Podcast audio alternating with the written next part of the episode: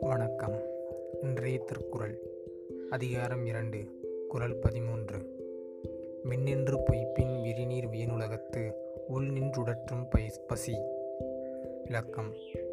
கடல் நீர் சூழ்ந்த உலகமாயினும் மழை நீர் பொய்த்துவிட்டால் பசியின் கொடுமை வாட்டி வதைக்கும்.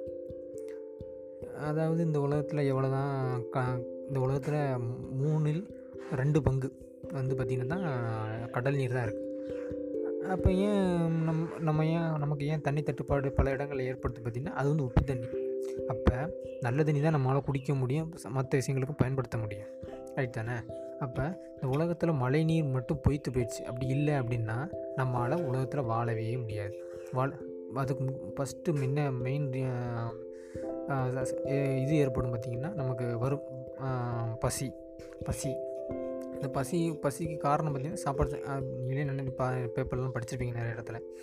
ராஜஸ்தானில் இந்த மாதிரி மழை பெய் பொய்த்து போயிடுச்சு ப பஞ்சம் அப்படின்னு.